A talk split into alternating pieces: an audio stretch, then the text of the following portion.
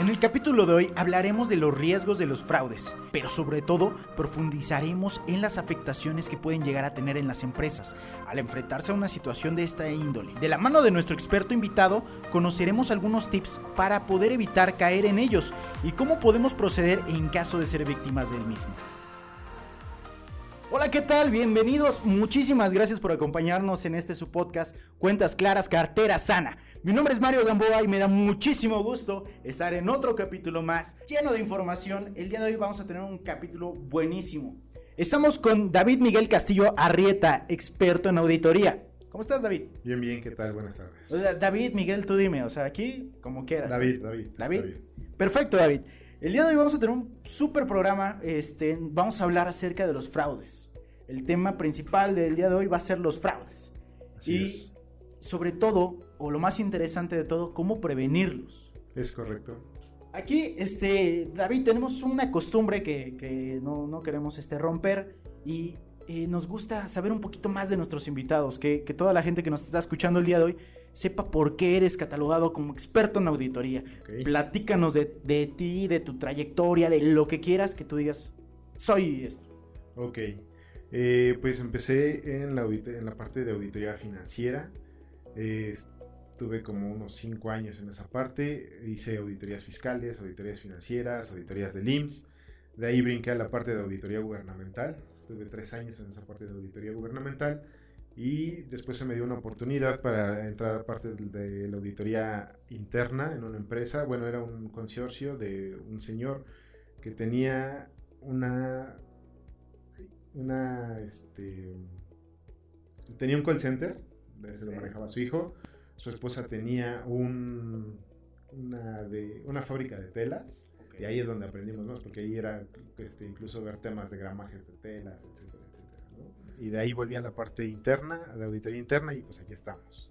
Ok, y, y dime, o sea, esta parte de auditoría, porque veo que has hecho auditoría de todo tipo, yes. eh, por ejemplo, auditoría y prevención de fraude. ¿Cuál es tu trabajo como experto en auditoría en este tema de la prevención hacia los fraudes? Ok, en este caso tratamos de buscar aquellos puntos en los que, se, que nos den un indicador que se, baje, que se está a punto de generar un fraude, ¿no? Estamos, estamos empezando a poner atención a aquellos puntos que nos puedan blindar en, en un tipo de fraude, en, sobre todo en el comportamiento del cliente, en el, los trámites que realiza y cómo lo están realizando.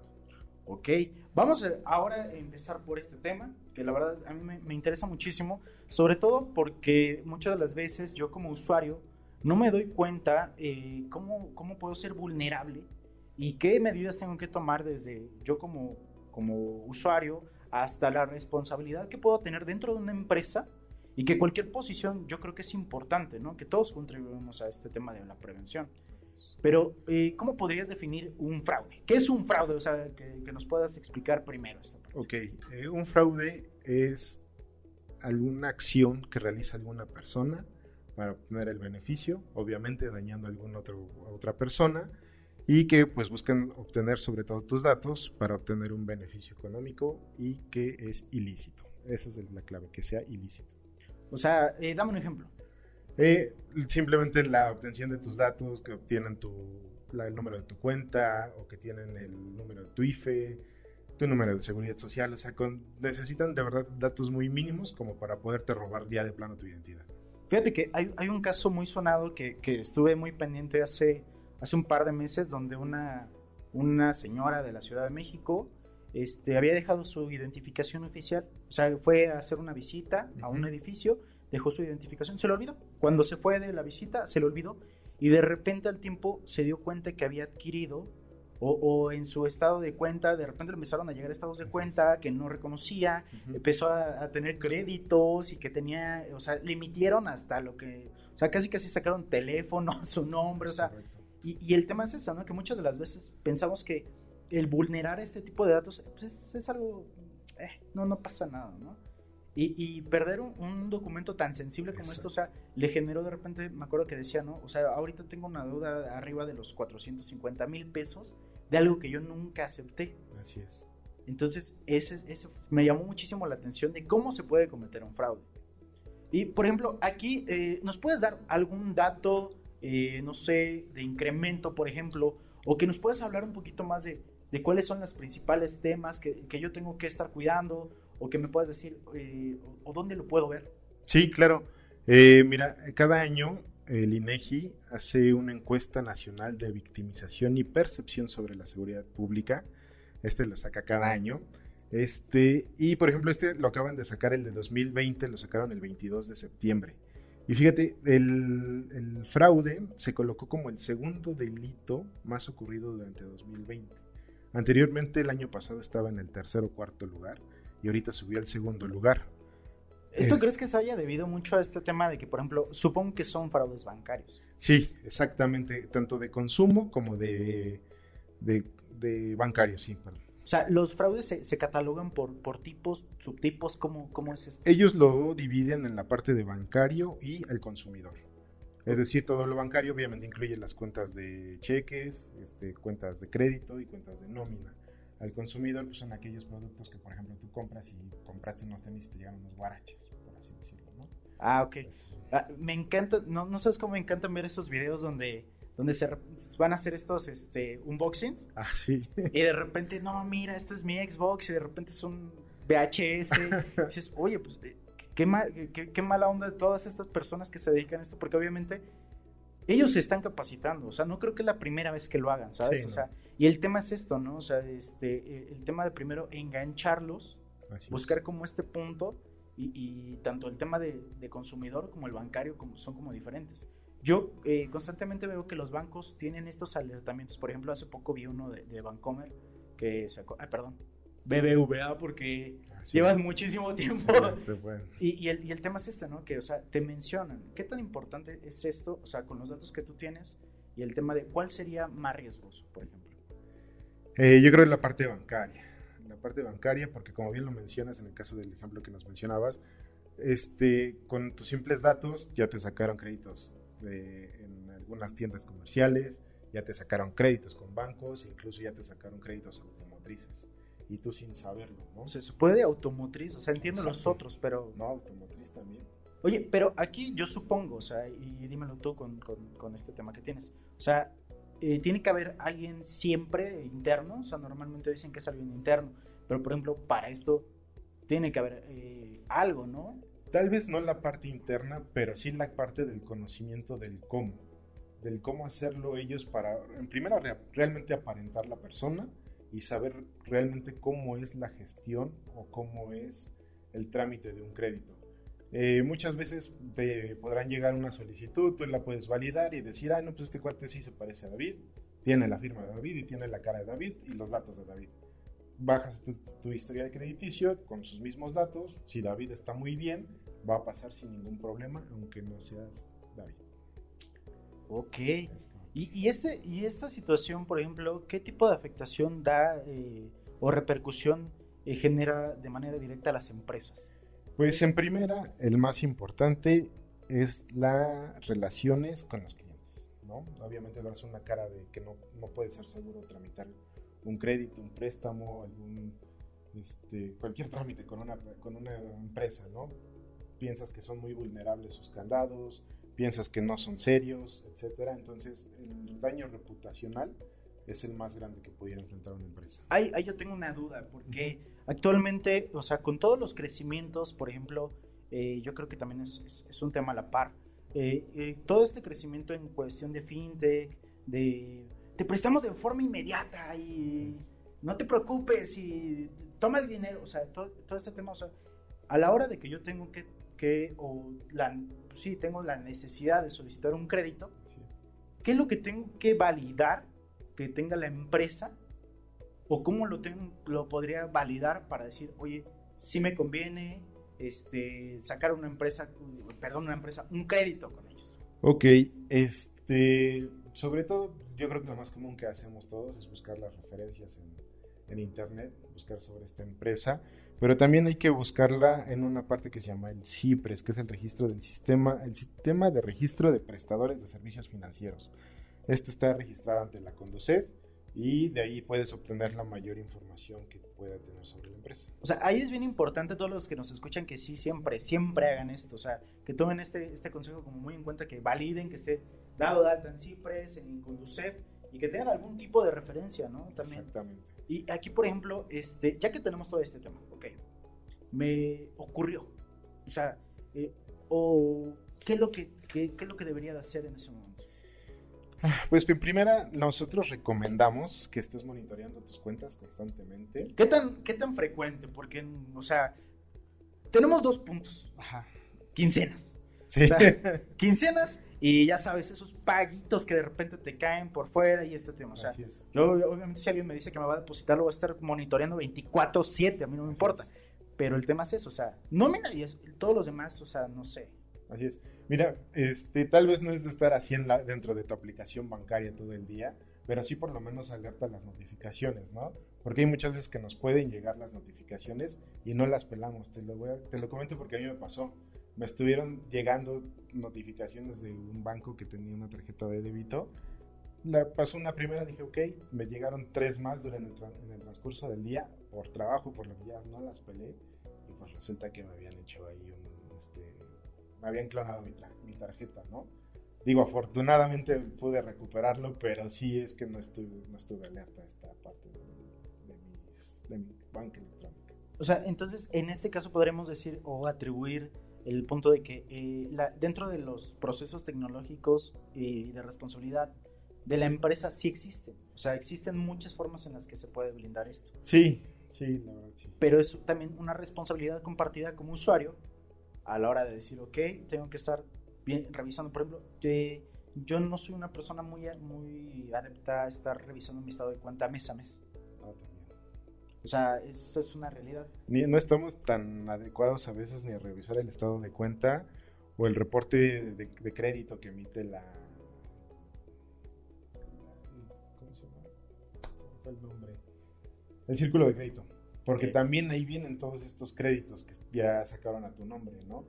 Porque a lo mejor no te va a llegar a la cuenta de banco normal y te van a este, tu descuento, pero sí de repente vas a poder ver, no, pues David ya tiene un crédito automotriz, ¿de dónde? Si yo, yo sigo en pecero, ¿no? Pero, este, okay. pero este, sí te, no estamos acostumbrados a, a fijarnos esta parte del reporte de crédito, que también contiene información. Y, y que también es, es un dato muy interesante porque tanto Buró como Círculo de Crédito, que son entidades diferentes, así te emiten un reporte de manera anual gratuito. Gratuito, exactamente. Entonces, ese sería como el chiste de decir, ah, ok, pues el día de hoy me voy a meter a ver este, de dónde me están cobrando. De repente eh, llegan estas llamadas este, eh, de, de cobranza, de cobranza sin saber, sí. O sea, o te llega un montón. Yo creo que es, ese es el punto de estar siempre alerta, ¿no? De protegernos como usuarios. Uh-huh. Y, por ejemplo, eh, ¿esto qué se debe? O sea, ¿cuál es lo más común Eh, de tipos de fraudes que se dan, o sea, a los que yo tengo que estar alerta? A los fraudes bancarios. ¿Bancarios? O sea, entonces, ¿de qué tipo? En, en cuanto a crédito, en cuanto a crédito y, y sobre todo la clonación de tus tarjetas. Pero esto sé que es como robo de identidad. Es... Mm, en la primera, en el caso de, de tus, tar- tus cuentas de cheques o tu tarjeta de crédito, sí, este, no es un robo de identidad como tal, más bien sí es un robo de información. ¿No? Okay. En el caso de cuando tramitan un crédito a nombre tuyo, con una firma totalmente apócrifa y con, esto, con documentación totalmente apócrifa, ahí sí es un robo de identidad. Entonces son dos momentos un poco diferentes. Y ahí, por ejemplo, ok, ya me di cuenta que la empresa a la que voy a solicitar un préstamo o de entidad este, financiera eh, sí está dado de alta ante la CONDUSEF. Uh-huh. ¿Qué otro, eh, ya, y también estoy revisando constantemente mis estados de cuenta, ¿no? Uh-huh. ¿Qué otra forma tengo para evitar caer en este tipo de, de, de fraudes? De, o sea, ¿qué, ¿qué otro mecanismo o qué otro tipo nos puedes dar a la hora de decir, oye, pues también, o sea, porque lo que mencionaba, ¿no? Son personas que constantemente se están capacitando, o sea, son personas que tienen el tiempo. Uh-huh. y, y obviamente este, este tema de la mentalidad de, de, de fregar a otra persona, de buscar eh, el, el hueco eh, de la forma que sea necesaria para fregar a otra persona. Entonces, yo como usuario, ¿qué tengo que tener para evitar este tipo de situaciones? Ok, en este caso, fíjate que lo que más recomendamos es que puedas acercarte con un asesor, eh, con un asesor de la empresa con la que vayas a tramitar un, tu crédito y que esté debidamente identificado, ¿no? Y que al firmar, si es que realmente quieres tramitar este crédito, pues te acerques primeramente a la sucursal. sabe, yo sé que muchas veces no tenemos el tiempo por el trabajo, por las ocupaciones diferentes, lo que quieras, pero yo te recomiendo que te acerques a la sucursal, que re- verifiques que el, que el asesor realmente trabaje ahí y que puedas firmar toda la documentación bien. No firmen nada en blanco, porque es muchas veces lo que pasa por las prisas. Firman todo en blanco y después mandan la documentación. Entonces ahí es donde nosotros más somos vulnerables a este tipo de situaciones, ¿no? O sea, yo cuando tengo eh, este tema de, de la solicitud, ¿qué tipo de documento me tengo que quedar yo? ¿O tengo que solicitar algo al, al asesor para poder formalizar mi, mi trámite? Una copia de tu contrato, sobre todo, porque sí, muchas veces nada más firmamos y sí nos dan el crédito, pero no volvemos a ver un contrato, no volvemos a ver al asesor. Entonces lo más indicado es que inmediatamente que quede autorizado te puedan dar una copia simple de tu contrato. O sea, la página, perdón, este, por ejemplo, la empresa, ¿qué tiene? O sea, ¿tendría que tener una página, redes sociales? ¿Tendría que tener qué tipo de, de para que sea fidedigno? O sea, para que se sienta como la confianza, eh, digamos, ok, tiene, él, por ejemplo, puso, y que el día de hoy sabemos, o sea, que existen muchas herramientas, ¿no? De que, mira, pues mira, está mi página de Facebook, pero ¿será hechiza? ¿Es real? O sea, eh, sí, sobre todo sería bueno este, buscar la página de internet, en la, la página de la empresa en internet, eh, verlos con los números de contacto que tiene. Muchas veces tienen números de servicio al cliente, a veces puede ser por la misma página de, de, la, de internet donde te pueden atender, y si no tienen los números de, de la U N E, los números de atención a clientes, los números de la misma sucursal, en todos esos puedes ayudarte o apoyarte para obtener tu documentación. Ok, y en este caso, a pesar de todo eso, ya me pasó. Ok. O sea, ya. En algún momento este, le presté mi identificación a alguien para, no sé, para entrar a un antro, y en el antro, no es común, ya, o sea, ya, sí. ya, ya no me veo como para que me pidan la identificación, pero, siendo el caso, imagínate, me la, me la entregué en algún momento y por ahí tomaron mis datos y me hicieron este, un fraude. Okay. ¿Qué tengo que hacer? O sea, ya, estoy aquí atorado, ¿qué, qué voy a hacer? Pues en primera, acudir a la institución que te está realizando el cobro para saber lo que decía, qué tipo de trámite es el que estás te, teniendo que, o te están reclamando, ¿no? Puede ser uno de automotriz, puede ser un alguno con, con una tienda de conveniencia, o puede ser bancario, ¿no? Entonces tienes que acercarte con ellos para ver quién, cómo fue el que se realizó el trámite, y de, y de, y de ahí pues ya identificar cómo, cómo fue que pasó todo esto. Y lo que nosotros más recomendamos siempre es acudir ante la CONDUSEF o el Ministerio Público a levantar tu denuncia para que te puedan atender y puedan dar seguimiento a tu caso. Y sobre todo, lo más importante de todo es dar seguimiento a las demandas, ¿no? Porque muchas veces ponemos nuestra queja, ya nos atendieron, ya nos resolvieron, sin embargo no damos seguimiento y ahí se quedan. En, en pro de cuidarnos a nosotros y cuidar a los demás, pues es importante que, que se dé seguimiento a la, a la demanda. Eh, en este estudio que te comentaba del INEGI, este, hay una parte que hablan sobre la cifra negra. La cifra negra es aquellos que no, que no denuncian, aun cuando se comete el fraude y, por, y un delito, perdóname. En el caso del fraude, el noventa y seis punto siete por ciento de los fraudes no son reportados, no se, no se levanta alguna, alguna denuncia este, para su seguimiento. O sea, estamos hablando de, de manera este, jurídica, ¿no? O sea, por ejemplo, yo creo que se reporta ante la institución, pero hasta ahí se queda. Exacto. Y debería de haber ese seguimiento. Así es. Que, que pues, obviamente ya te generó una molestia y ahora tienes esa parte que hay que denunciarlo, porque es bien importante este tema de los fraudes. Así es. Ahora, tú, David, como experto en un área financiera y todos estos años que tienes dentro de auditoría, okay, dime, el día de hoy, ¿qué es lo que, lo que estás haciendo, implementando? ¿Cuál es tu plan eh, este, maestro para poder este, eliminar o reducir este tipo de fraudes? Uh-huh. Eh, aquí, por ejemplo, eh, y sobre todo darle esa confianza. ¿Qué es lo que actualmente aplicas para poder brindar esa confianza a nivel corporativo y que también las empresas sepan lo que tienen que tener como requisitos mínimos? Ok, este, en este caso, por ejemplo, para nuestros colaboradores, estamos aplicando un curso anual de, de P L D, que es el lavado de dinero, con el propósito de que lo, ellos tengan más herramientas que les ayuden a prevenir este fraude.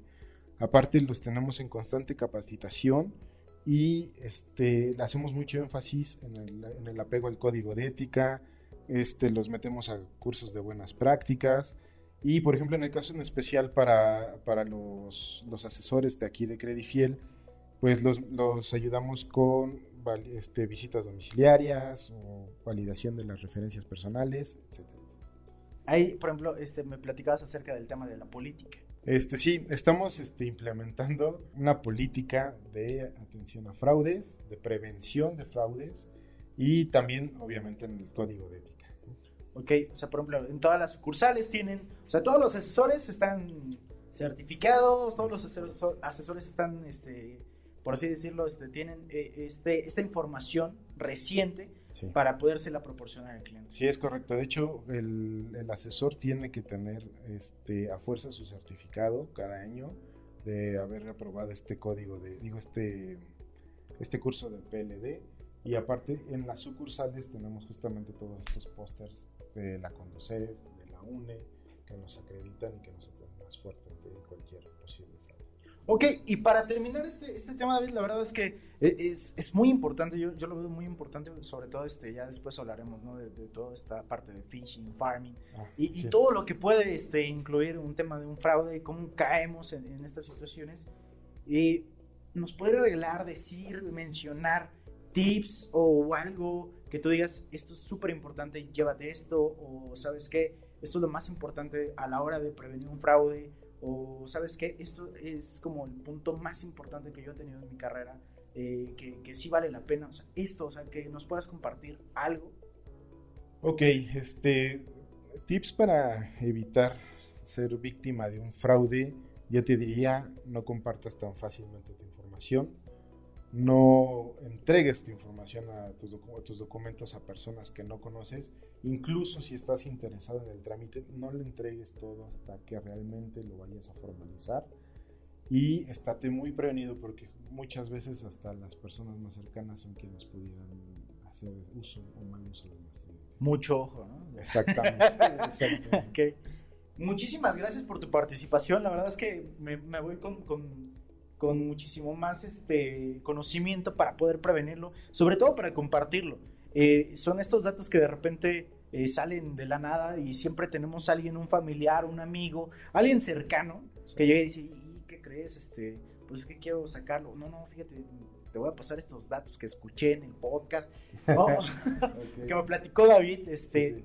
y, y yo creo que eso es lo, lo más valioso, ¿no? Que siempre nosotros nos, también nos estamos capacitando. Así es. Para hacerle frente a, a esta situación que ellos también se están capacitando de manera constante, ¿no? Exacto. Mientras nosotros estamos grabando este, este tema de prevención, te apuesto lo que quieras, que en algún lugar del país o del mundo alguien está buscando como, como este, obviamente vulnerar tus datos. Exactamente. Exactamente. Entonces, pues, muchísimas gracias, David. Vamos a estar en otro programa. Sí. Muchas claro. gracias por, por acompañarnos y muchas gracias a ustedes por escucharnos y seguirnos aquí en su podcast preferido de Cuentas Claras, Cartera Sana. Mi nombre es Mario Gamboa, que tengan un excelente día. Esto fue Cuentas Claras, Cartera Sana. Muchas gracias por habernos escuchado. Recuerda que puedes escuchar un capítulo nuevo cada quince días. El guión es de Edith González, quien también estuvo en la dirección y producción. Valeria Domínguez como supervisora de audio, edición y diseño. Y como cada capítulo, su servidor Mario Gamboa en el micrófono. No olvides seguirnos en nuestras redes sociales y si conoces a alguien que trabaja en sector público, nosotros podemos ayudarlos. Nuestro teléfono de atención es el ochocientos, doscientos ochenta, veintisiete treinta y tres o nuestra línea directa de WhatsApp es el cincuenta y cinco, cincuenta y cuatro, dieciocho, sesenta y nueve, sesenta y cuatro. Hasta la próxima.